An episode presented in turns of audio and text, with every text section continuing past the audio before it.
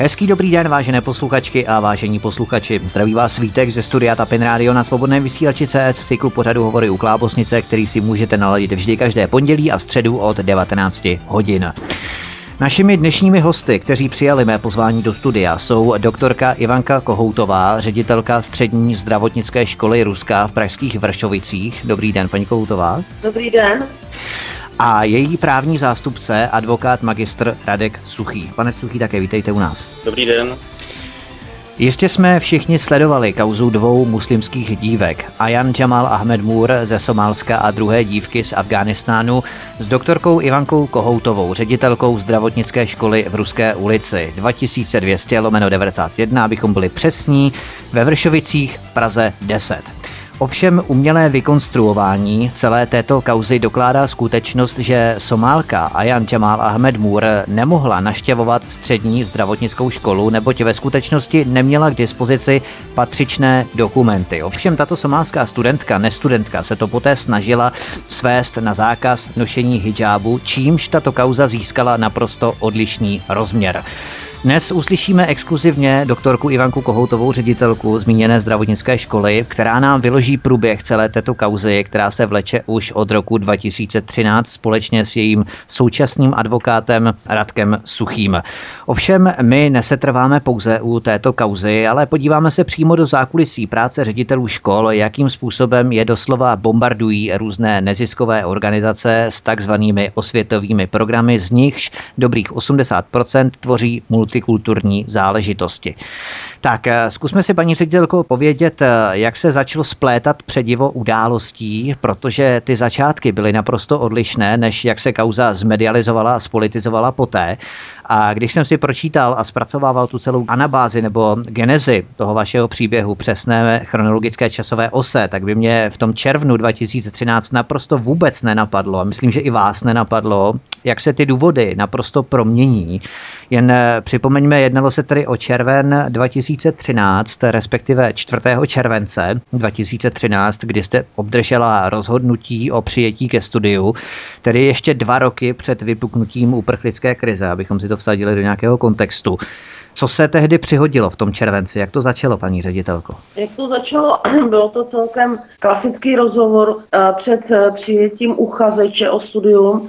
Zdůrazňuji, eh, že se jedná o uchazečky, u toho jednání jsem byla vždycky s kolegyní, protože to tak dělám a nikdy nejsem sama v ředitelně. Uh-huh. A naopak e, ta jednání s těmi děvčaty probíhala v příjemné atmosféře a my jsme s kolegyní, s mojí statutární zástupní, měli snahu jim v podstatě pomoci a brali jsme to tak pozitivně, že děvčata jsou z jiného světa a mají snahu se integrovat a začali tady ještě pracovat ve zdravotnictví, což jsme teda jako pozitivně kvitovali. Vůbec jsme netušili, co se z toho vyvine, po jakým, po jakém čas, nebo v jakém časovém horizontu a domnívám se určitě, jsem postupovala v souladu s platnými právními předpisy, to je se školským zákonem, protože jedna uchazečka eh, měla kompletní doklady, tak aby mohla být přijatá a druhá eh, tedy mohla být přijata, čili dostala rozhodnutí, ale s tím, že doloží první den školy eh, zbylé, zbylé doklady. V případě, že ty doklady nedoloží, tak není žákyní školy, takže hovoříme o ukazečce o studiu. No, ještě o, se ale, když dovolíte, ano. paní ředitelko, vrátíme k tomu začátku. Možná bychom si měli připomenout, že tyto dvě muslimky neuměly česky, ale nejen to, neuměly číst, psát a počítat. Přesto měli doklad o studiu základní školy v České republice. Nepřipadalo vám to už podezřelé? Neiniciovala jste nějaké krátké prošetření, kde ty dívky studovaly, jaké mají třeba reference dané základní školy? Já jsem, já jsem samozřejmě eh, tohle to, protože není, nebylo klasické klasické přijímací řízení a oni přinesli vyplněnou přihlášku ke studiu s podpisem, ale to tady nevyplňovali v podstatě, e, takže tohleto jsme si žádným způsobem nemohli ověřit, ale doložili právě e, jediný doklad ta, u té druhé uchazečky a to je vysvědčení ze základní školy tady v Praze v Meteorologické ulici. Aha. Takže já jsem to brala tak, že když tedy má někdo vysvědčení ze základní školy a má tam klasifikaci z několika předmětů, na známky 1, 2, 3 a vázne v komunikaci v češtině, takže to se jako dá doučit. Ale netušila jsem, že v podstatě ty vědomosti, jak se prokázalo u studia té druhé, už tedy studentky, která jsem chodila až do listopadu, Uh, takže uh, pak se zjistilo, že v podstatě sice ovládají nějakým způsobem angličtinu a trochu o, špatně češtinu, ale že jsou v podstatě negramotné, protože neuměli, uh, ta druhá neuměla psát ani počítat a vždycky odevzdávala jenom uh, prázdný papír. Hmm. Tak samozřejmě uh, to bylo divné, takže jsem učinila dotaz na tu základní školu meteorologickou ano. i na ministerstvo školství. Tam napsali, že došlo k nějakému pochybení ve struktuře těch oborů, teda předmětů, ale potom zase uh, další sdělení bylo, že to povolila městská část pro Prahu, takže všechno je v pořádku. No tak uh, všechno bylo v pořádku, ale nicméně mají zkoušky nebo mají vysvědčení obsahování základní školy, ale jsou v podstatě negramotné stejně. Takže ještě interpelovala uh, paní poslankyně Černochová, paní ministrině Valachovou. No tam bylo sděleno, že e, jako to ohlídají, ale že je všechno taky v pořádku. Hmm, tak to ohlídali. Ale ještě se vrátíme k té vaší schůzce nebo setkání v tom červnu a lehce odskočíme. To překroucené obvinění vznesené vůči vám znělo, že jste jim nedovolila nosit hijab v tom červnu 2013. Přišli také v hijabu nebo nepřišli? Uh, oni eh, tady byli uh, poprvé s, se zástupkyní organizace META, myslím, ano, META, a to byla schůzka informativní, kterou vedla moje statutární zástupkyně, protože já jsem tady měla jednání.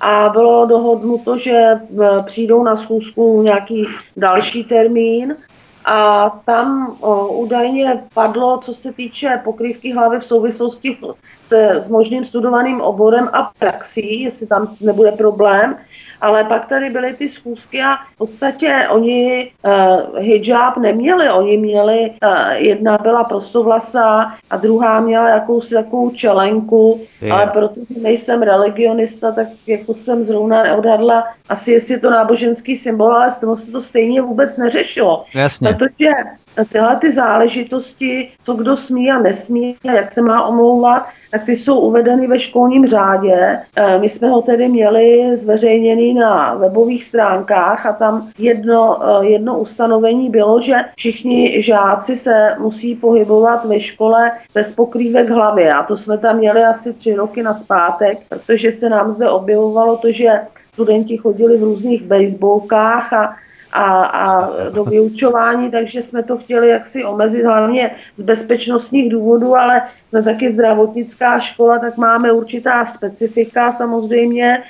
A musíme teda nejenom vzdělávat, ale vychovávat pro to zdravotnictví, takže nás nejde házet do jednoho pytle s jinýma odbornýma školama nebo s gymnáziema jako my jsme vždycky takovým lakmusovým papírkem, ty zdravotnické školy. Ano, ano. No a takže eh, já, jako to se vůbec neřešilo, ale ten školní řád a dodržování se řeší až ten první den nástupu do školy nebo druhý den podle programu toho třídního učitele a u nezletilých žáků to uh, musí podepisovat rodiče, že byli seznámeni s obsahem uh, toho školního řádu, protože prostě to je oboustranná dohoda. Pokud je žák plnoletý, tak to podepisuje sám a třídní učitel o tom dělá i záznam do třídní knihy, takže já jsem vůbec nějaký školní řád a dodržování školního řádu s nimi neřešila. Tady se jednalo o obsah studia a tak dále. Že jo. Přesuňme se tedy do 2. září 2013. V první školní den přišli do školy po vyvolání školním rozhlasem se Somálka a Jan Jamal Ahmed Moore dostavila do ředitelny, začala zde, a to jsem se dočetl, to mi prosím osvětlete, začala zde dupat a to doslova, že prý patřičné dokumenty nemá. A jak to probíhalo? Skutečně ta mladá dáma začala dupat, to se mě zdá jako komická situace. No, to bylo tedy zajímavé, protože bylo, že ta Somálka sem přijde 45 hodin, to znamená předtím, než tady to vypukne, protože si představte, že tady je, jsou noví žáci, prváci, těch je třeba 150, přijdou sem rodiče, má, padají opakování ročníků, další to propadnou u reparátu. Takže vždycky ten první školní den je jako velice náročný. Tak proto pro mě bylo zásadní doložení těch dokumentů, tak proto jsem s ním měla schůzku stanovenou na 7.45, protože Aha. pak je začátek zahájení školního roku, do rozhlasu mnou a tak dále. No a najednou to rychle strašně uteklo a já jsem zjistila, že vlastně ona sem nedorazila. Tak jsem říká sekretářce, že ji musí vyvolat rozhlasem, tak ji vyvolala a oni přiletěli, doslova mohu říci obě dvě, Aha. jsem do ředitelny, což bylo taky paradoxní, protože většina žáků nebo uh, ukazečů nebo rodičů vždycky čeká na vyzvání na chodbě sekretářkou. Hm. Tyhle ty tady rozrazily dveře, přitom byla volaná jenom ta jedna ale z důvodu asi neznalosti toho jazyka, protože ta druhá hovořila trochu líp. No, tak tady přiletěli a začali dupat a já jsem se z toho, jako až jsem se lekla, protože takový chování jsem nezažila. Jasně, no. Strašný, uh, takový zlý oči na mě tady vytřeštila. Ta, mm, mm. s tím, že uh, nebudu chodit, nebudu chodit a a zase prostě vyletěla, takže jenom jsem se chtěla zeptat, jestli ta druhá bude chodit nebo nebude chodit, tak zase vyletěli a vůbec já jsem neměla ani prostor jako k dalšímu nějakému e, řešení a šetření a, a když teda zase vyletěli, tak jsme se sekretářskou tedy kroutili hlavou s tím, že co si to teda dovolují, že jsou tady na návštěvě a tady ještě se takto chovají, že to jsem teda nikdy nezažila. Takže tato dupající Somálka potom tedy přinesla žádost o ukončení studia, což v podstatě vlastně bylo úplně zbytečné, protože ona se studentkou v podstatě nikdy nestala. Jasně, tím pádem, že ona nedoložila, tak vlastně to bylo jakoby nicotný akt, ze nebo zákona. ze zákona prostě přes, ne, nebyla, se nestala. Když to ta druhá, jo, ta pokračovala dál a e, jako ona teda spíše do školy e, nechodila, e, ona se ani netajila, mluvila tedy spíše anglicky s tělocvikářema, ani se netajila s tím, že chce se dostat za svoji rodinou do Anglie, no, což se taky stalo, protože pokud vím, tak už je tam provdaná, to bylo řečeno na soudu, myslím. No. A, takže ta už je mimo Českou republiku. Žádná z těchto dvou se na soud vůbec nedostavila, k tomu se dostaneme později, ale o celou věc se záhy začaly zajímat neziskové organizace, například Združení pro integraci a migraci. S jakým konkrétním podnětem se na vás obrátili? A jestli dovolíte, mohl by odpovídat pan advokát?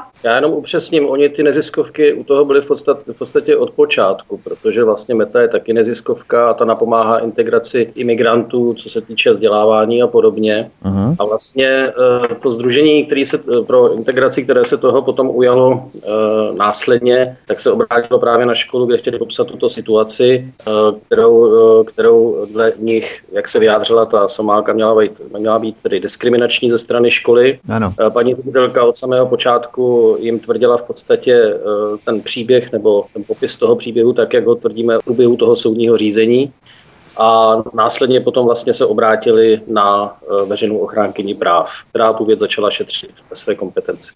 Abychom se tady pohybovali ve chronologické časové ose, tak v listopadu 2013 druhá afgánská studentka ukončila studium dva měsíce po začátku školního roku. Proč?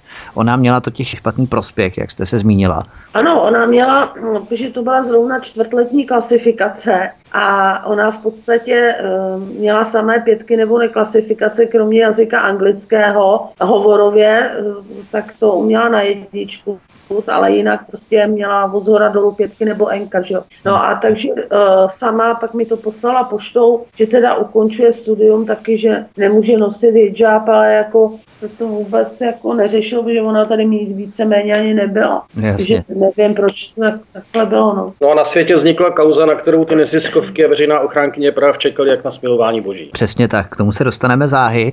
V prosinci 2013, tedy čtyři měsíce po začátku školního roku, vypukla ostrá medializace. Je možné zpětně vypátrat, kdo, pane Suchý, tuto kauzu eh, vyrobenou na klíč tehdy inicioval. Zda to byla pouze Meta, OPS, po případě další. Pane redaktore, tam to jde ruku v ruce. Já si myslím, že eh, kdo se, kdo se třeba mohl seznámit s tím grafem, který představil v médiích i pan Václav Klaus mladší, tak tam je jasné propojení těch neziskovek, advokátních kanceláří i veřejné ochránkyně práv, takže tam ani nelze říci, kdo mm, tam měl původní iniciativu. Já myslím, že to vyhovovalo všem a že se toho ujali svorně všechny tyto organizace.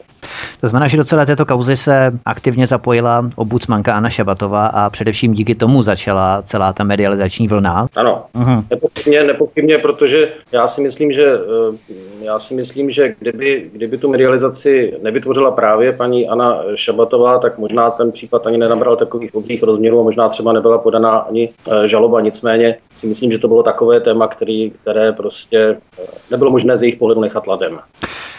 Z čeho paní ředitelku tyto neziskovky a i paní Šabatová a další média obvinovali? Byly tam nějaké předmětné záležitosti, které už nabíraly konkrétní rysy? Tak jednak to byla ta tvrzená diskriminace, že ty uchazečky nemohly nosit hijab a jinak to byla tzv. nepřímá diskriminace, která měla spočívat ve formulaci právě toho školního řádu, který v podstatě se měl týkat e, náboženských svobod těch uchazeček tím, že, e, tím, že vlastně plošně zakazoval veškeré pokrýtky hlavy.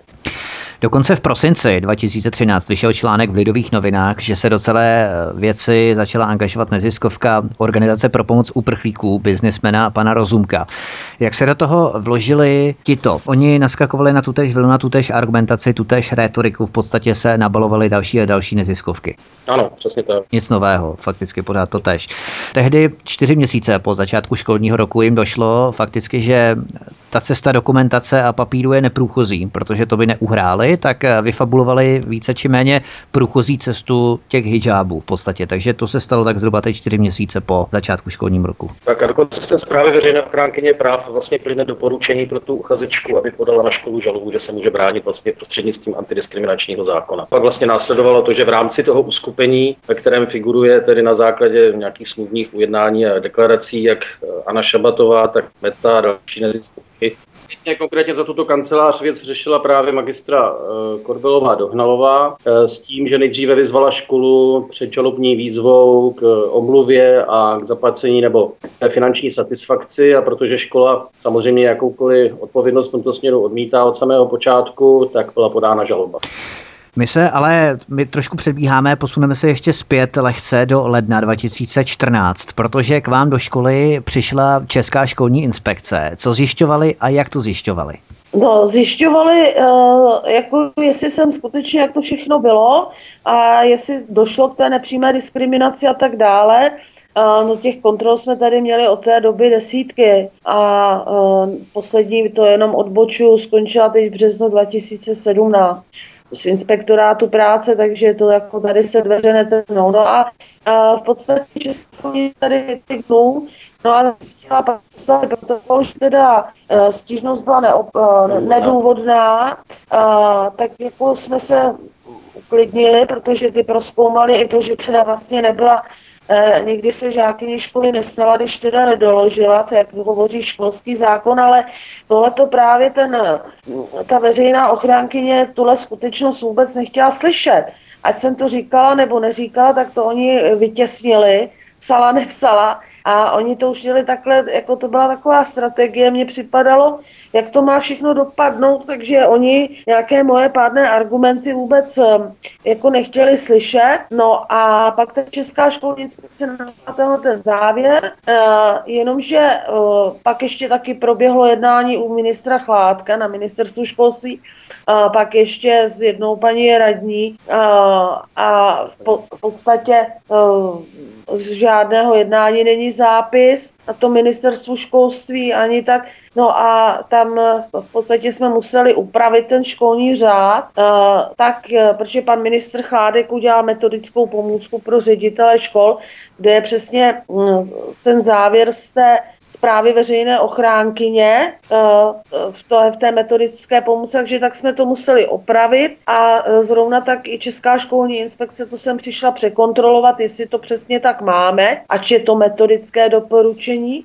No a Mezi tím ještě Česká školní inspekce změnila to původní eh, vyjádření z té stížnosti eh, nedůvodné na stížnost důvodnou na základě zprávy té veřejné ochránkyně. Protože veřejná ochránkyně práv se vlastně uh, tou zprávou České školní inspekce už zabývala i v té své zprávě a tam ji poměrně dost skritizovala. Jo, akorát zvláštní je, že ten uh, názor České školní inspekce se uh, změnil o 180 stupňů a uh, nebylo tam vůbec žádné zdůvodnění. V podstatě pouze pod tlakem a vlivem té. Paní Šabatové, přesně to mě zarazilo, takže abychom tomu rozuměli, Česká školní inspekce dala v lednu 2014 zapravdu vám, respektive zdravotnické škole ve Vršovicích, ale svoje stanovisko změnila až po vyjádření paní ombudsmanky Jany Šabatové v březnu 2014, tedy dva měsíce po, tedy dva měsíce později.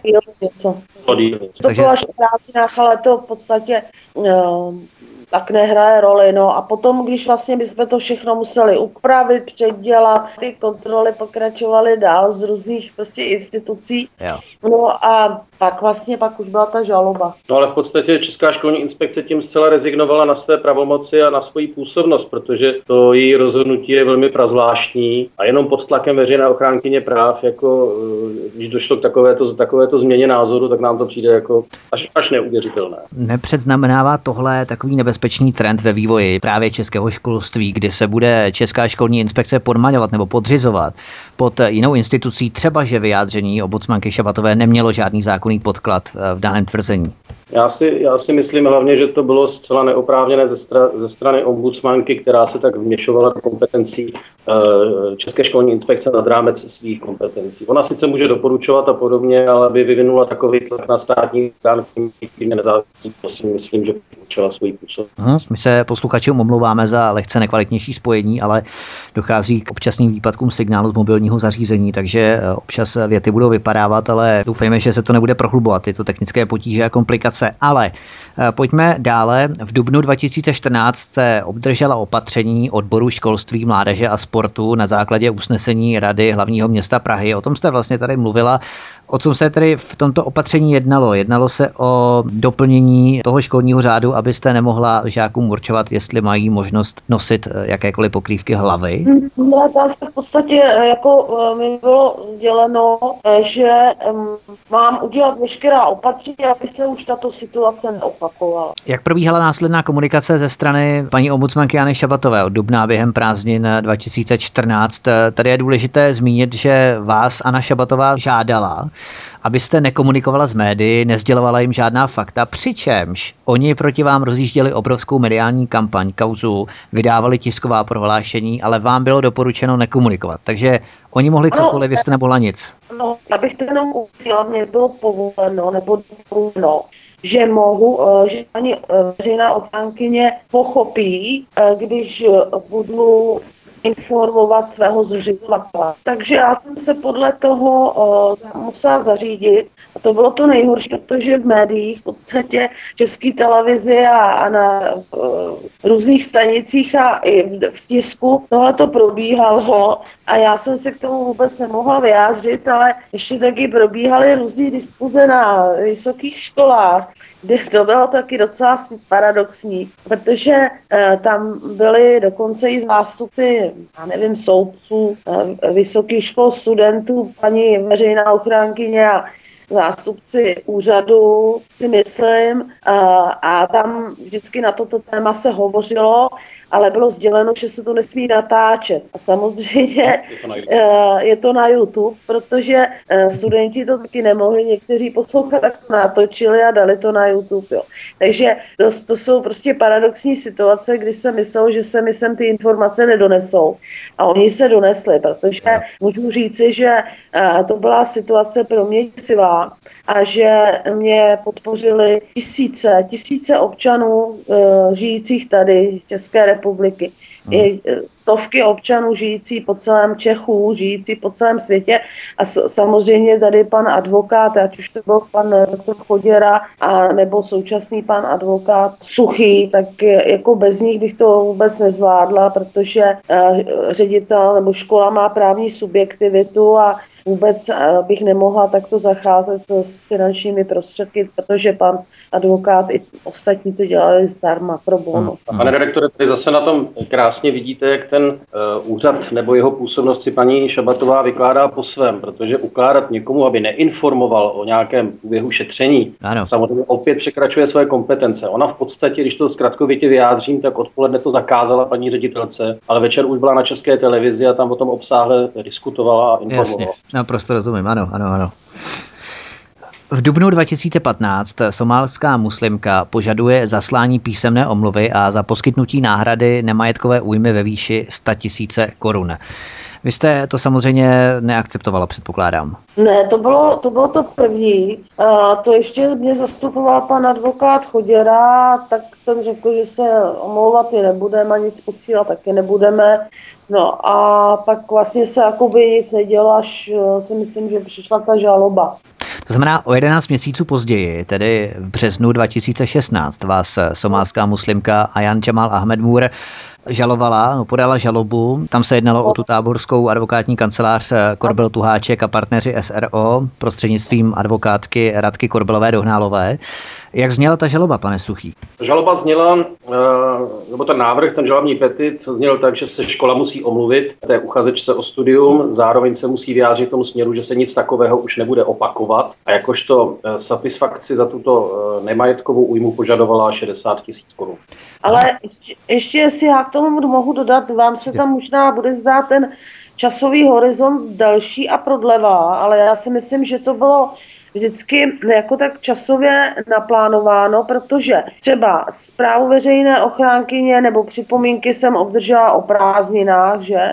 E, jako aby byla prázdná škola, všichni na dovolený, advokát. E, a zrovna tak žaloba byla 11 měsíců, tady jak vy říkáte, Eh, protože se čekalo, až ty studenti, kteří tady se mnou stáli a psali i peti, petice a psali i o podporu panu prezidentovi i primátorovi, kterou obdrželi první mhm. z prezidentské kanceláře na moji osobu, no tak oni potřebovali tyhle ty, eh, co zastávali tu Somálku, tak potřebovali už, aby tady ty studenti nebyli. Že? takže proto tam byla ta časová prodleva, protože tenkrát to byli studenti druháku, třetíku nebo čtvrtáku, no tak potřebovali, aby tyhle tady nebyly a ty noví, že už si tu kauzu tak nebudou, uh, nebudou pamatovat. Ovšem oni se spletli, protože ty, ty noví si to zase všechno zjistili, takže stejně tak mě podporovali jako tam ti, kteří už nestudují na těch vysokých školách. No, no to už byly dva roky, že jo, takže tam už nebyli jakoby třetíáci, čtvrtáci. Aha. No, on ten soud byl vlastně až teďkon, že jo. Si spočtěte, kdy oni to ano. podali, ale kdy se soud konal, že jo, protože jednou byl odročen, Uh, pokud si pamatuju, takže oni už tam jako u toho soudu nemohli být tenkrát druháci, třetíáci, čtvrtáci. První jednání bylo na podzim 2016. Začal tedy soudní proces, kdy proběhlo první soudní jednání 2. listopadu 2016 v Praze 10 v Vršovicích v Justičním paláci na Míčankách od 9 hodin ráno.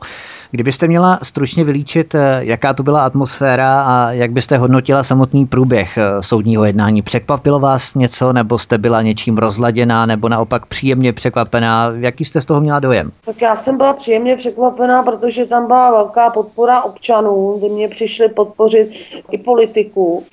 Eh, rodičů i plnoletých studentů, ale to, to, já jsem eh, byla tak jako uh, rozčilená, že jsem z určité věci ani nemohla tak jako dokonale vnímat. I média tam byla zastoupená jenomže tam došlo k tomu, že soudkyně musela dát vyklidit soudní síň, protože tam se jeden účastník nechoval dobře a v podstatě sice ono je to přenášeno na tu chodbu, takže kdo tam by býval vydržel, tak by to mohl slyšet, jenomže zase tam měli poruchu, takže to nebylo ozvučeno. Uh-huh. A můj výslech trval asi hodinu a tři čtvrtě, což bylo pro mě dosti vyčerpávající. Takže to bylo, to bylo... Nás to dost mrzelo, protože i když ten člověk projevoval podporu nám, tak v podstatě znemožnil to, aby se ta veřejnost dozvěděla nějaké informace o té věci. Pak, uh-huh. pak vyplývaly některé zkreslené údaje a tak dále, že jsme se třeba vůbec nevěnovali té stránce náboženských symbolů a podobně. To vůbec není pravda. My jsme samozřejmě na to museli reagovat jak už vyjádření k žalobě, tak v průběhu toho soudu. Sice jsme nadále samozřejmě tvrdili, že tady byly hlavně formální důvody pro nepřijetí té Somálky ke studiu. Nicméně samozřejmě jsme museli reagovat na, té výtky, na ty výtky týkající se diskriminace náboženských symbolů, rozhodnutí Evropského soudu pro lidská práva a podobně a to dost, a to dost rozsáhle. Proto ta veřejnost bohužel přišla. To znamená, pane advokáte, jakým způsobem z vašeho pohledu probíhalo to první soudní jednání? Já musím říct, že velmi věcně, eh, že bych strašně rád ocenil vlastně eh, to, jak to paní doktorka eh, Čejková obvodního soudu pro Prahu 10 vedla, protože taky nebyla v jednoduché situaci. Myslím si, že ten mediální zájem i ta veřejnost a ten třeba i to chování toho jedince bylo i pro ní velmi obtížné, aby to celé ukočírovala. Proběhly celkem vlastně tři jednání a já jsem hlavně ocenil, že bylo věcné, že se paní doktorka Čejková nenechala vtáhnout do té hry, kterou připravila advokátní kancelář ve spolupráci s neziskovkami.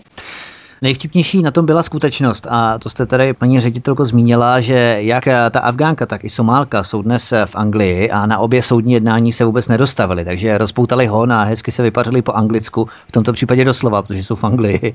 Ne, ne, tak... Eh, tam, tam je jenom Afgánka. Aha. Tam je jenom Afgánka a Somálka. Somálka má být údajně zde. Má být údajně někde v Praze, eh, kde snad má pronájem a nějaké i dokonce příspěvky. Tady prošlo taky tiskem eh, na bydlení a pokud eh, je nám známo, tak už zde má syna nebo syna strýce. Ale nebo, to jsou ale informace, které jako nemáme jako doložené, protože ano, snad ano. se nachází ví akorát advokátní kancelář Korbel a Tuháček a Česká televize možná. Ano.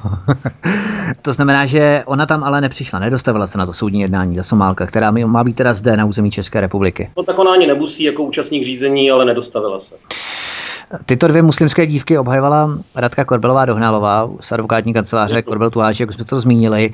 Jaké měla argumenty pro podporu tvrzení a Jan Jamal Ahmed Mur, té Somálky, že nebyla do školy přijata kvůli zákazu nošení hijabu a ne pro absenci dokladů o oprávněnosti pobytu na území České republiky, pane Suchý? No, pane redaktore, v podstatě eh, ta žaloba kopírovala závěry zprávy veřejné ochránkyně práv, což byl základní vlastně listinný důkaz, eh, který měl potvrdit ta tvrzení žalobkyně. To znamená, to znamená, to, co vypátrala paní, paní Šabatová, tak to oni přepsali do té žaloby.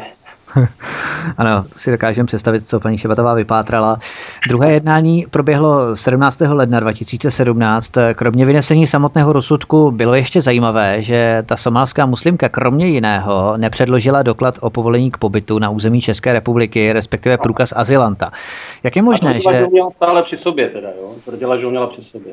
Jak je tedy možné, že podle doloženého dokladu studovala základní školu České republiky a přesto nebyla schopná doložit ten svůj legální pobyt na území České republiky? No to my nevíme, bohužel. Protože to je podle ustanovení paragrafu 20 vzdělávání cizinců školského zákona. Tak tady vás napadá jenom jako jedna odpověď.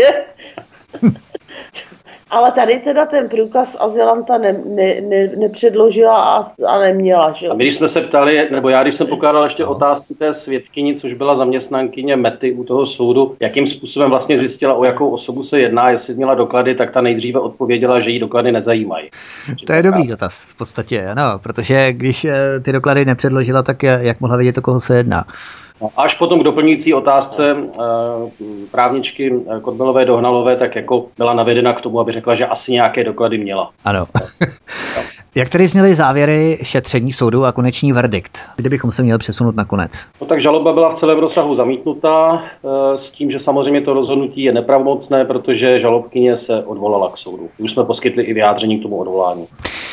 Vaše studentky se za vás postavily, paní ředitelko, naprosto jednohlasně, jednomyslně. Jak rezonovala tato kauza v samotné zdravotnické škole? Probíhaly tam nějaké debaty? Víte o něčem? Máte informace? Tak samozřejmě já jsem tady to nezjišťovala, protože jsem neovlivňovala své studenty Jasně. a to už někteří dospěli, tak jsem je nechala, protože se jistě dívají na televizi, čtou média a takže eh, si udělali sami úsudek i učitelé a podpořili mě, takže to mě samozřejmě milé překvapilo a byla jsem za to nesmírně ráda. A zejména ten poslední soud, kdy bylo vynešení toho rozsudku, tak eh, tam přišli rodiče a pak mi řekli, mě jsem poslal i máma s tátou, aby jsme sem šli. Takže to, to jako bylo eh, strašně pěkný od nich. Já bych ještě doplnil k té otázce, co se týče toho rozhodnutí. Já jsem tam zapomněl jenom říct si, že uh, ta žaloba byla právě zamítnuta z těch důvodů, které jsme tvrdili my. To znamená, že jo. žalobkyně neprokázala, že by se stala studentkou školy, v podstatě teda nemohla být ani diskriminována, ano. ale na druhou stranu ještě není pravda, že by se paní doktorka Čejková zcela vyhnula té otázce diskriminace, protože eh, v podstatě v tom rozhodnutí se tvrdí i to, že žalobkyně neprokázala ani to, že by byla diskriminována. To, takže celé to, celé to vyhlašování rozsudku je na YouTube, každý si to může poslechnout. Přesně tak. Eh, ještě se vás zeptám na okraji. Vy jste prý měla vyběhnout, co jsem se doslechl, dokonce paní ředitelko z Českou televizí, že jste jim neposkytla rozhovor. Bylo to tak? Ano, po dohodě s advokátem Suchým jsme se domluvili, že pro tendenčnost nebudeme poskytovat informace eh, ČT1, protože oni dávali eh, výhradně maximální prostor, když já jsem nemohla hovořit a měla jsem eh, prostě to dané veřejnou ochránkyní práv, tak právě ČT1 odvysílala jak eh, vyjádření paní veřejné ochránkyně, tak vyjádření eh, obou uchazeček u studium, ať už to byla Afgánka nebo Somálka. A je strašně zajímavé, že když si to pustíte, také to dohledáte, tak v ČT1 se ho, oni hovořili anglicky a, a byli v burce nebo v nikábu nebo v čem to tam byli a ještě zády. Jo. Takže uh, na základě a jiných uh, prostě uh, výstupů jsme se domluvili, že tak to nechceme. A ještě, že jsme to udělali, protože aktivistická ČT ukázala své kvality i tím, že v podstatě, když po tom prvním jednání byl pořad 90, tak jsme dostali vlastně až na poslední chvíli pořadu. Když Česká televize kladla otázky paní ředitelce před soudní síní, tak už ta reportáž, která potom byla ve zprávách, tak z ní bylo zřejmé, že měla předtočíno uh, vlastně vyjádření, vyjádření jak těch smalek, tak, uh, tak právní zástupkyně jejich a my jsme dostali vlastně prostor až v takovýchto stresových uh, situacích na poslední chvíli. Jo, takže ty, ty reportáže samozřejmě měly vyznít a jako vyznívaly i v minulosti v neprospěch školy a v neprospěch doktorky Kohoutové. Já si myslím, že ta zpřízněnost České televize s rodinou Šabatů je více než známá. Fakticky tady není o čem hovořit a je to více než jasné, o co tady jde. No, se podívat na zprávě, vidíme, vidíme, jakým směrem se uh, ubírá Česká televize. Přesně tak. My o tomhle informujeme den co den tady u nás na svobodném vysílači a předkládáme fakta, informace, skutečnosti, které jsou v rozporu s reálným děním situace různých politických záležitostí a tak dále. Nicméně, eh, zmínili jsme tu neformální jednání s ministrem školství panem Chládkem v lednu 2015, na základě kterého byly vypracovány zásady pro tvorbu školního řádu, metodologické postupy, no, pomůcky pro ředitele škol, vydané 22. května 2015. V němž se mimo jiné praví, že v souvislosti se zajištěním bezpečnosti a ochrany zdraví dětí, žáků a studentů, problematiky užívání náboženských symbolů ve školách podle článku 16 listiny základních práv a svobod a článku 9 úmluvy o ochraně lidských práv a základních svobod má každý právo svobodně projevovat své náboženství nebo víru. Škola tedy nesmí plošně omezit náboženské symboly a to ani na základě neutrálně znějícího ustanovení školního řádu, zakazujícího například nosit všechny pokrývky hlavy. Takovým ustanovením ve školním řádu by škola zasáhla do náboženské svobody, chráněné listinou základních práv a svobod. Jak výrazný, eh, pane advokáte, to představuje zásah do kompetence ředitelů škol v určování vlastně pravidel ve školách, eh, kterou řídí? Poměrně zásadní, protože ty školy, když je to pouze doporučení, to musí dodržovat, protože fakt to kontroluje Česká školní inspekce.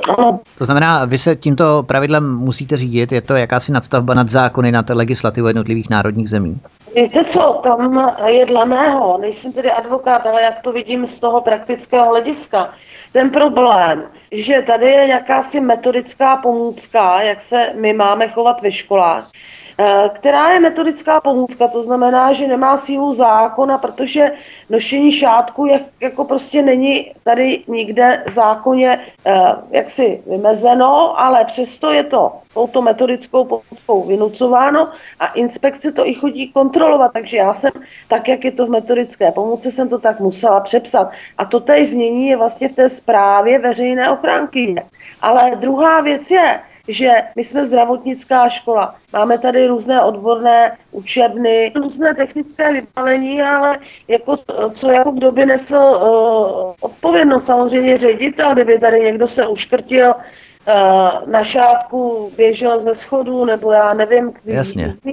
jiný momenty, který nemůžete absolutně očekávat, ano. A věřím, že paní ministrině ještě dnes uh, tvrdí, že uh, školství je sekulární, že to tedy uh, garantuje ústava, ale v podstatě na druhou stranu dává ministerstvo takovou tak uh, vlastně musíme dodržovat. Že bez ohledu na ten metodický pokyn, tak uh, platí to, že jak mezinárodní smlouvy, tak ústavní předpisy vůbec nedefinují to, co to jsou uh, náboženské symboly, vůbec o nich nehovořím. Uh, já jsem přesvědčen o tom, že škola je takovou veřejnoprávní institucí, která by si měla právo stanovit to, co do školy patří a co do školy eh, nepatří.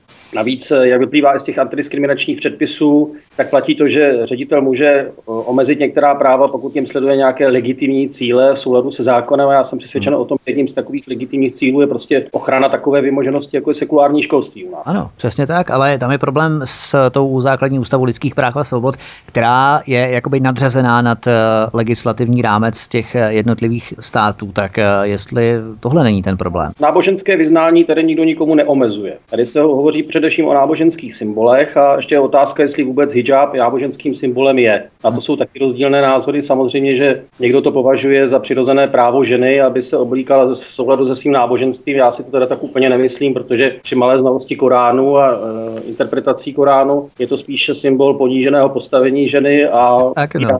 práv. Ne, miliony, miliony žen, které to nosit nechtějí a musí právě v těch zemích, kde si nemohou vybrat právě ten luxus nosit nebo nenosit hijab. Prostě si každý náboženský symbol zaslouží stejný respekt. Zvláště náboženský symbol takového náboženství, které je postaveno na porušování lidských práv. Mně vám to nějaký nejde do hlavy, protože ve Francii byl v roce 1905 zaveden systém, který je platný dodnes, systém lecité, jednoduše vládou vynucovaný sekularismus, vyžadující přísné oddělení státu od náboženství. Ten systém je implementovaný například ve školství a dalších veřejných institucích, tedy ve francouzských školách není náboženská pokrývka hlavy akceptovatelná. Takže podle promuslimského výkladu paní Šabatové, neziskovek a dalších organizací u nás Francie tedy porušuje mezinárodní listinu lidských práv a svobod už skoro jedno staletí fakticky. No, ono trochu komicky v tomto vyzněla i ta žaloba, eh, protože eh, zjevně se žalobcům nehodí aktuální rozhodovací praxe Evropského soudu pro lidská práva a tak tam tvrdili, že to je na naše území neaplikovatelné. Aha, aha. Jsme trochu jiném kulturním prostředí a tak dále. Jo. Aha. Si tedy naše neziskovky ukously pořádný kus francouzské bagety. Asi. Vy jste byla, paní ředitelko, obvinována z nerovného zacházení studentek, ale když si to zrekapitulujeme, tak žádná z vašich studentek na zdravotnické škole nenosí na hlavě šátek. A najednou přijdou dvě muslimky, které tvrdí, že ho nosit chtějí. A i kdybyste jim šátek zakázala, protože tam šlo fakticky úplně o něco jiného, že jo? takže ale fabulujme, ano. Kdyby se jim ten šátek zakázala, tak by to přece bylo v souladu s rovným zacházením s ostatními studentkami na zdravotnické škole, protože žádná studentka na té škole šátek nenosila. Takže je se všemi rovně zacházeno. A v případě, že by ty dvě muslimky šátek začaly nosit, no tak by to začalo být nerovné zacházení a vlastně byste diskriminovala všechny ostatní studentky, protože ty ten šátek nenosili. No promiňte, ale za tohle by vás měli ty ostatní studentky opravdu zašalovat za diskriminaci. Eh, já bych to možná nechal bez odpovědi, tuto otázku. Jednak je teda hypotetická, možná jste si odpověděl sám a uh, hlavně v souvislosti s tím, že ta věc ještě není uzavřená pravomocně, tak myslím, že paní ředitelka asi nechá bez odpovědi. Jasně, jasně. Tam totiž ještě bylo řečeno, že jste jim zamezovala v přístupu ke vzdělání tím, že byste jim zakázala nošení šátku. A vidíte, i ta druhá Afgánka po třech měsících propadala skoro ze všech předmětů, protože Kdyby ten hijab mohla nosit, no tak by rázem začala mít samé jedničky. Tak co takový hijab může způsobit? Přístupu ke vzdělání a rovným příležitostem podmínkám ke vzdělání. Nemá hijab, tak propadá, nasadí si hijab a v tom okamžiku jí to začne zapalovat a má podmínky a rovné podmínky a příležitosti ke vzdělání. Takhle docela vtipné, jakým způsobem je propojení hijabu s inteligencí nebo s prospěchem. Pane redaktore, můj, můj dojem je ten, to bylo naprosto vytvořený, protože eh, to, eh, ta druhá taky nenosila šátek, tam měla co si přes eh, kol ramen, přes ramena a jako uh, přišli v džínách normálně oblečený ve sportovním, na krátko, jedna na krátko ostříhaný, druhá měla delší vlasy, takže já to beru, že to byla plánovaná cílená akce s očekávaným výsledkem. Řádky do škol, tečka. Hmm. Pane redaktore, ono v pojetí neomarxistů se tomu říká mikroagrese. Tomu. to jsou takové ty schodišťové eh, stupňování požadavků a právě k tomu se blížíme s posledními tématy a to jsou neziskovky a další stupňování požadavků. Předseda Pražského magistrátního výboru pro výchovu a vzdělání Patrik Nacher z ANO potvrdil, že muslimští studenti po českých státních školách požadují delší přestávky na modlení a dokonce vybudování modlitevních místností uvnitř budov škol a výbor zaznamenal rovněž požadavek, aby byly muslimské dívky vzdělávány výhradně kantorkami, nikoli kantory muži. Ředitelé balancují samozřejmě na hraně a kdyby neměli ten školní řád eh, ve své plné moci, kompetenci, tak by se vzdělání v těchto školách mohlo naprosto rozpadnout. No a ředitelé se samozřejmě bojí, že skončí u soudu za diskriminaci a proto se obávají o tom hovořit nahlas. Myslíte, paní ředitelko i pane advokáte, že ta situace je opravdu takto vypjatá? No může být. Jo. Já si myslím, že ten spor o hijab je taková první perlička, jak jsem říkal na začátku, oni na takový případ čekali, myslím tím to uskupení všech těch neziskovek a lidí s jedním světonázorem, tak na to čekali jako na smilování boží. A je to prostě hmm. první kůček. Jo. Takže ono to může pokračovat, zač, za, začít to hijabem a může to skončit samozřejmě vyškrtnutím vepřového z jídelníčku ve školách. Ano, což už se děje v Německu. Otázka je, otázka je uh, v těch různých regionech, jako jsou třeba severní Čechy nebo jinde, jak jestli tam děti chodí do školy a jak tam to praktikují, protože O tom média, pokud vím, eh, celkem mlčí. Až na některých prostě Facebooku, Facebooku nebo tak můžete vidět nějakou fotku, ale tady v podstatě eh, to nikdo neřeší a, a takže ani nevíte, eh, jako jestli ten problém někdy na školách je nebo není. No. Ty, ty ředitelé se prostě nesmí bát a nesmí tady tomu tlaku ustupovat, jo? protože to se potom dostaneme někam, co asi nikdo z nás nechce, aby to školství bylo rozložené, aby, aby vlastně o, o úrovni těch žáků rozhodovalo něco jiného než jejich chování a prospěch na těch školách. Ano. Co se týče neziskových organizací, zejména například známá Meta OPS, občansky prospěšná společnost, tak eh, tyto rozposílávají ředitelům středních škol metodické návody a různé pokyny, postupy pro usnadnění přijímání zahraničních uchazečů o studium středních škol. Co takové návody a souhrny nejčastějších otázek eh, obnáší? Z mého pohledu jsou to žvásty, pane redaktore, ale něco se za ty velké peníze prostě dělat musí. No. Mě třeba zaujala hned druhá otázka jednoho z takového toho návodu, eh, kdy musí uchazeči o studium na střední škole doložit legalitu svého pobytu v České republice.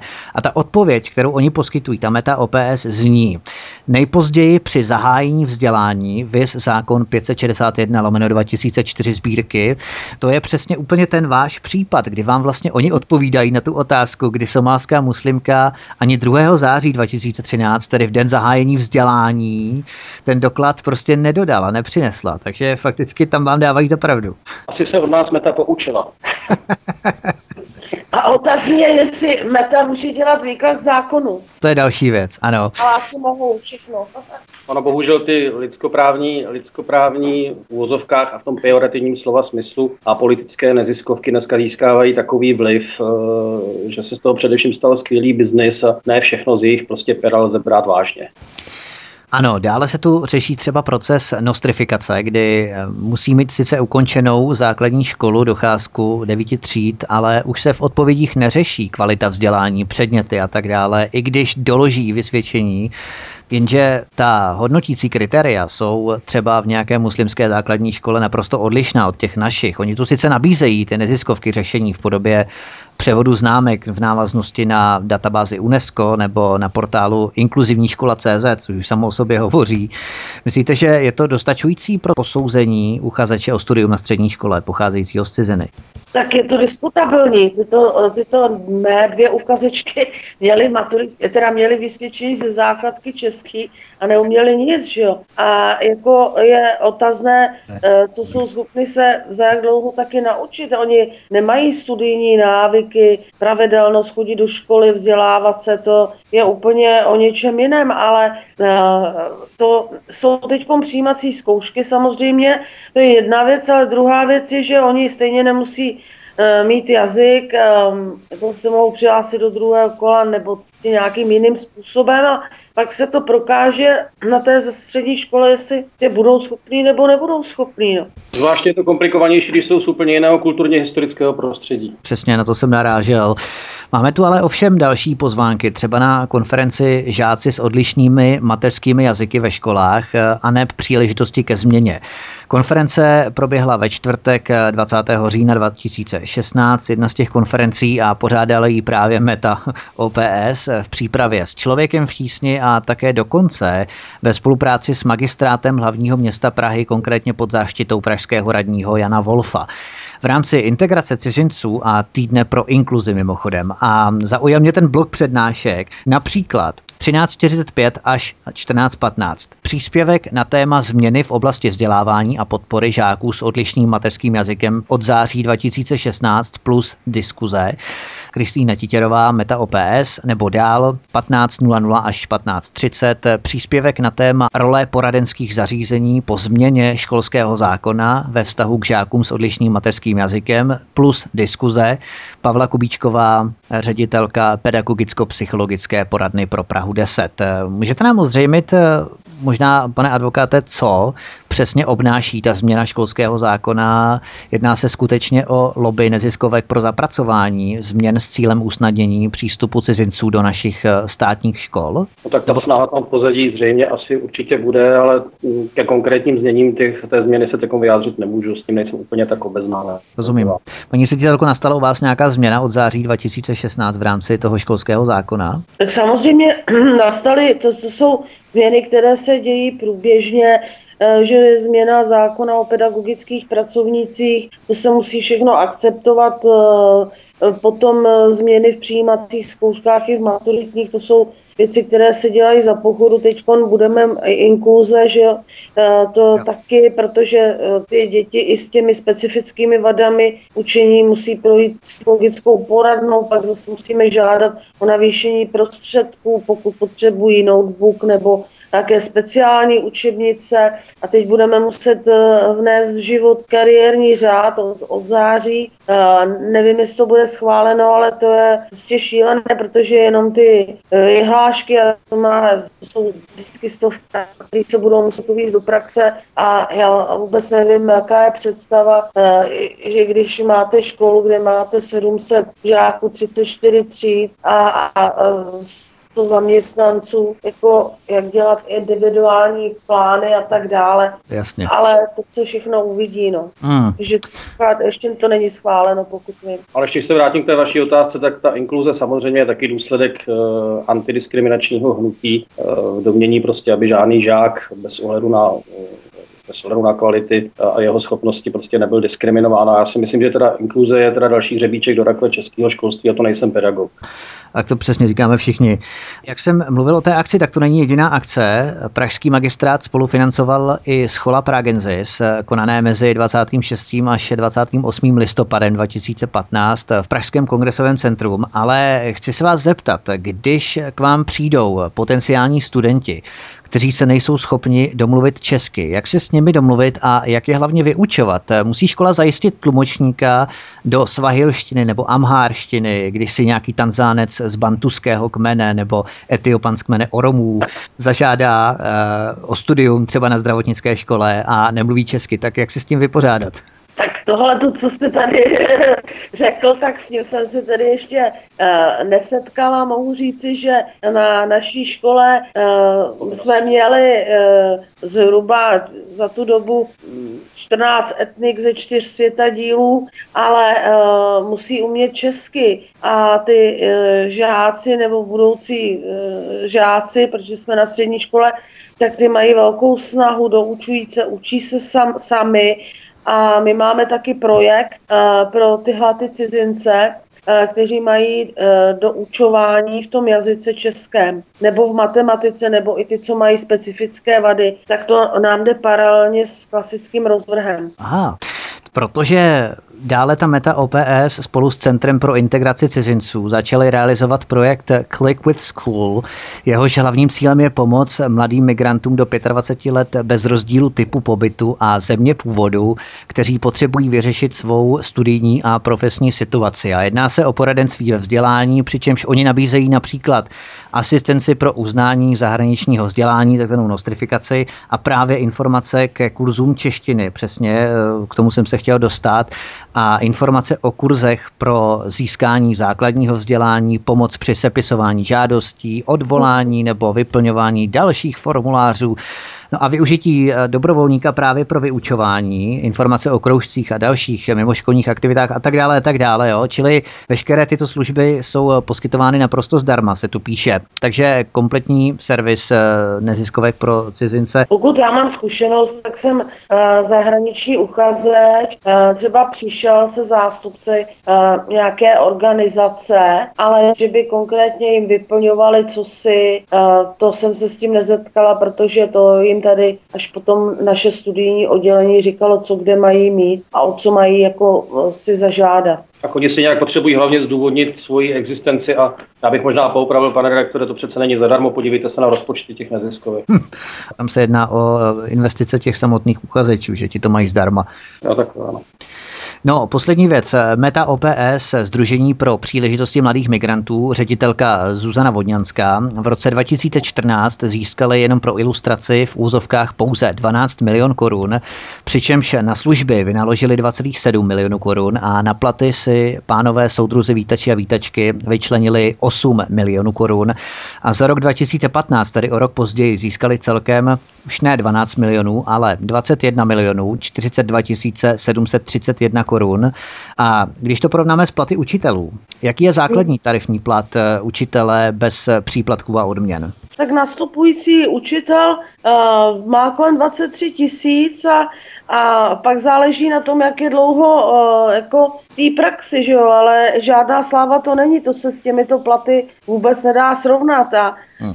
Kdyby prostě ty peníze, které jdou na ty neziskovky, některé já nechci zase házet veškeré neziskové organizace do jednoho pytle, protože je spousta neziskovek, které se starají o handicapované děti, i občany a tak dále, takže ty provádí bohulibou práci ale mm, aby jsme, abychom v České republice měli na 86 lidí jednu neziskovku, to mně připadá jako hodně. Vemte si navíc, že při těch aktivitách se tím skvěle obchází i zákon o veřejných zakázkách, výběrová řízení a podobně kolik tam teče peněz. Přesně tak, jenom podle Českého statistického úřadu v roce 2016 bylo evidováno už více než 91 tisíc neziskovek, Teď se to jmenuje tedy spolky. A k tomu musíme připočítat 26 tisíc pobočných spolků, dalších 510 nadačních fondů a 1574 OPS, obecně prospěšných společností. A do těchto všech spolků plynulo 14 miliard korun za pouhý rok 2016 a trend přeznamenává obrovský růst financí plynoucích do těchto neziskovek.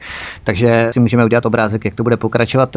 Závěr. Pane redaktore, já se domnívám, že oni jsou Eh, financovaný nejenom jakoby z různých ministerstev nebo tak, ale eh, z různých stran, ať jsou to norské fondy, peníze z Evropské unie. Serešovy fondy. Serešovy fondy, ano. Jo, takže já si myslím, že ty částky jsou v podstatě nedohledatelné. Fakticky my tady máme americkou ambasádu a zastřešující National Endowment for Democracy, což je takzvaný NET, potom Freedom House. Máme tady USAID, která spolupracuje s člověkem v tísni. USAID je agentura americká, která je v mnoha zemích zakázaná dokonce finance a tak dále, a tak dále. Mohli bychom to tu řešit uh, dlouho. Skvělý biznis. Přesně tak, skvělý biznis. Ale poslední věc, Vedení Junáka, a k tomu jsem se chtěl dostat, spolu se Združením na zemi v roce 2016 vydalo příručku téma uprchlictví na táboře, informační a metodická podpora, kterou připravují. A to je zajímavé. Jan Kopkáš pracuje v Brno Expect Center, Lenka Šafránková Pavlíčková věnuje se tématům uprchlictví a migrace v rámci doktorantského studia na Fakultě sociálních studií Masarykovy univerzity i prakticky v rámci neziskovky nesehnutí. A potom eh, ta třetí osoba, a ta je nejzajímavější, protože tady se ten kruh propojí. Linda Janků pracuje v Centru pro lidská práva a demokratizaci, je asistentkou a doktorantkou na katedře mezinárodního evropského práva a právnické fakulty Masarykovy univerzity, ale je také právničkou v kanceláři ombudsmankyAny Šabatové. Takže kruh se uzavírá a všechno se mozaikově skládá dohromady. Junák propojený a když si vlastně vezmeme, že jeden z nejvyšších skautů, generální tajemník Světové organizace hnutí skautů, World Organization of the Scout Movement, se jmenuje Ahmad Al-Hendavi. Mimochodem, tento Ahmad Al-Hendavi byl předtím vyslanec pro mládež v United Nations, Spojených národech, a potom přesedlal na křeslo generálního tajemníka Světové organizace hnutí skautů. Tak to už nás odrovnalo skutečně po druhé. Tak to je neuvěřitelné. No. Takže ta propojení jsou tady více než zajímá. Když se člověk vydá po stopě těchto neziskovek a figur osob, které ty neziskovky reprezentují, tak eh, ten koláč se potom dá dohromady. A jsou hlavně prostě politické neziskovky. No. Uh-huh. A myslíte, že vědí, co je to balíček záchrany? tak eh, paní ředitelko, poslední slovo. Jak myslíte, že bude pokračovat trend vynucování ústupků určitou menšinou v rámci českého stále ještě sekulárního školství? Myslíte, že jste byla první pokusný balónek, eh, že si dají pohov takzvaně, nebo že budou stupňovat ty své požadavky? Já se domnívám, že asi budou stupňovat své požadavky a že jsem uh, byla, bych řekla, spíš zkušebním králíkem než balónkem. a, a že asi neočekávali, že se budu bránit, ale jako já jsem pro spravedlnost, tak jsem věděla, že jsem k tomu přistupovala čestně a tak dál, tak jako jsem to, chci to dotáhnout do konce a děkuji panu advokátovi, všem médiím a všem, kterými mi jako pomohou, ale mám vážné obavy, že své požadavky budou stupňovat. Pane advokáte, jak byste to hodnotil vy? Jste spokojen s českou justicí, jakým věcným přístupem přistupovala k tomuto případu? Nebo byste vytkl nějaké postupy české justice, českému soudnictví? Protože těch kaus jsme tu už měli eh, několik v rámci i výroků svobody slova ohledně muslimů nebo ve směru k muslimům. Tak uh, myslíte si, že se soudci tyto kauzy týkající se buď islamofilů nebo islamofobů, to nevadí, eh, zkusit eh, uhrávat do vytracena, anebo nastane okamžik, kdy se k tomu budou muset postavit čelem a nějaký verdikt, eh, skutečně tvrdý verdikt vynést. No tak samozřejmě záleží na tom, na tom vývoji. Já pokud se mám vyjádřit k této kauze, která proběhla, tak oceňuji postoj doktorky Čejkové, která se prostě nenechala vtáhnout do té uh, hry na antidiskriminaci a skutečně tu věc řešila zcela, zcela věcně. Takže si myslím, že byl to jeden z pokusů, který jim, který jim zatím zatím nevychází, není rozhodnuto ještě pravomocně, ale myslím si, že když to nevyjde tady, tak se objeví někde něco jiného, nepochybně. Našimi hosty byly doktorka Ivanka Kohoutová, ředitelka střední zdravotnické školy Ruská v Pražských Vršovicích a její právní zástupce advokát magistr Radek Suchý. Já vám oběma děkuji za váš čas a že jste si na nás udělali čas a pokud bude samozřejmě nějaký další vývoj v této kauze, tak svobodný vysílač vás bude maximálně mediálně podporovat a určitě budeme rádi, když nás budete informovat ve vysílání znovu. Děkujeme za pozvání. Taky děkuji za pozvání a za váš milý eh, přístup a samozřejmě za čas a taky si, jestli mohu eh, dovolit, pozdravím všechny posluchače vašeho rádia. Děkujeme a my samozřejmě zdravíme i všechny vaše studenty. Děkuji. Posloucháte svobodný vysílač Studio Tapin Radio, od mikrofonu vás zdraví Vítek a v rámci dnešního cyklu pořadu Hovory u Klábosnice jsme slyšeli doktorku Ivanu Kohoutovou a advokáta magistra Radka Suchého. S přáním příjemného poslechu dalších pořadů se s vámi od mikrofonu loučím. Hezký večer.